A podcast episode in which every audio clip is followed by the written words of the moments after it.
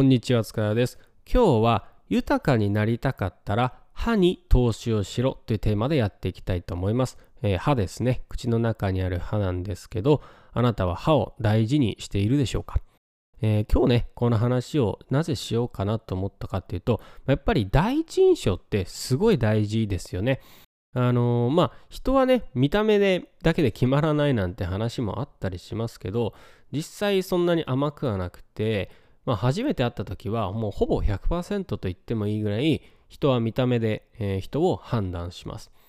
なので、まあ、現実では見た目が悪いだけですごい損をしてしまうことになるわけですね。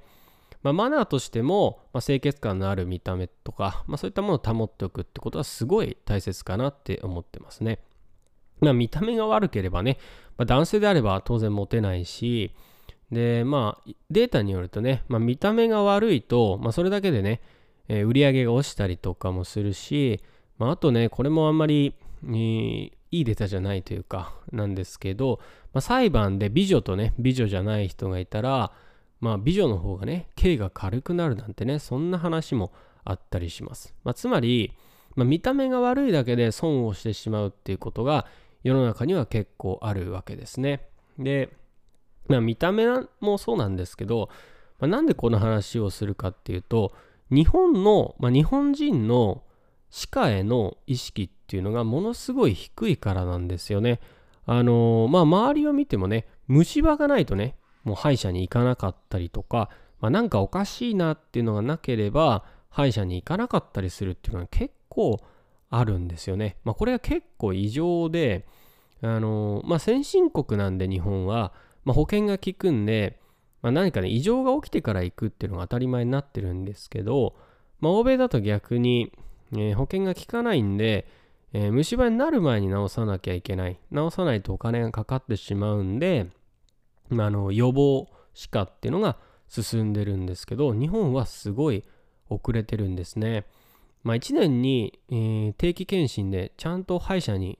何回も行ってるっていう人は結構少ないんじゃないかなって思ってますね。僕は3ヶ月に1回、まあ1万円ぐらいかかるのかなかかるんですけど、定期検診で見てもらって、異常がないかっていうのを確認してもらったりしてるんですけど、周り見てもね、それやってる人ってね、ほとんどいないんですよね。うん。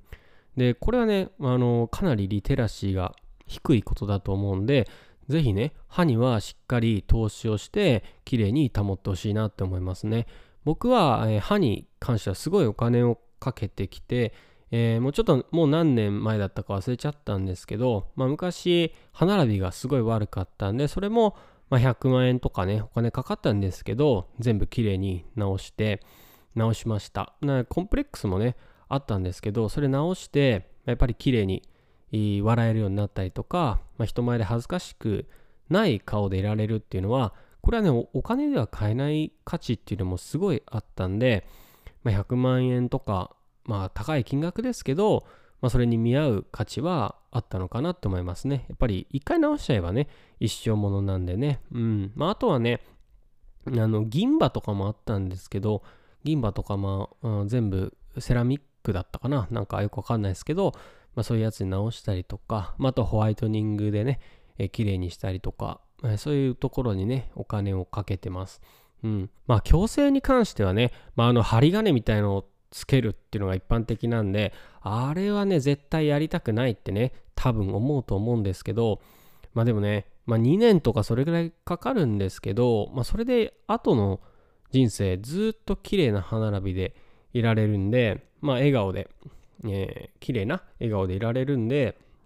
まあね、あのー、ぜひやってほしいなって思いますね。興味がある人は。うん。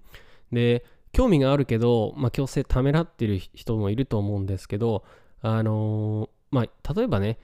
今日やろうって思って今日やれば綺麗になるのはね、2年後ですけど、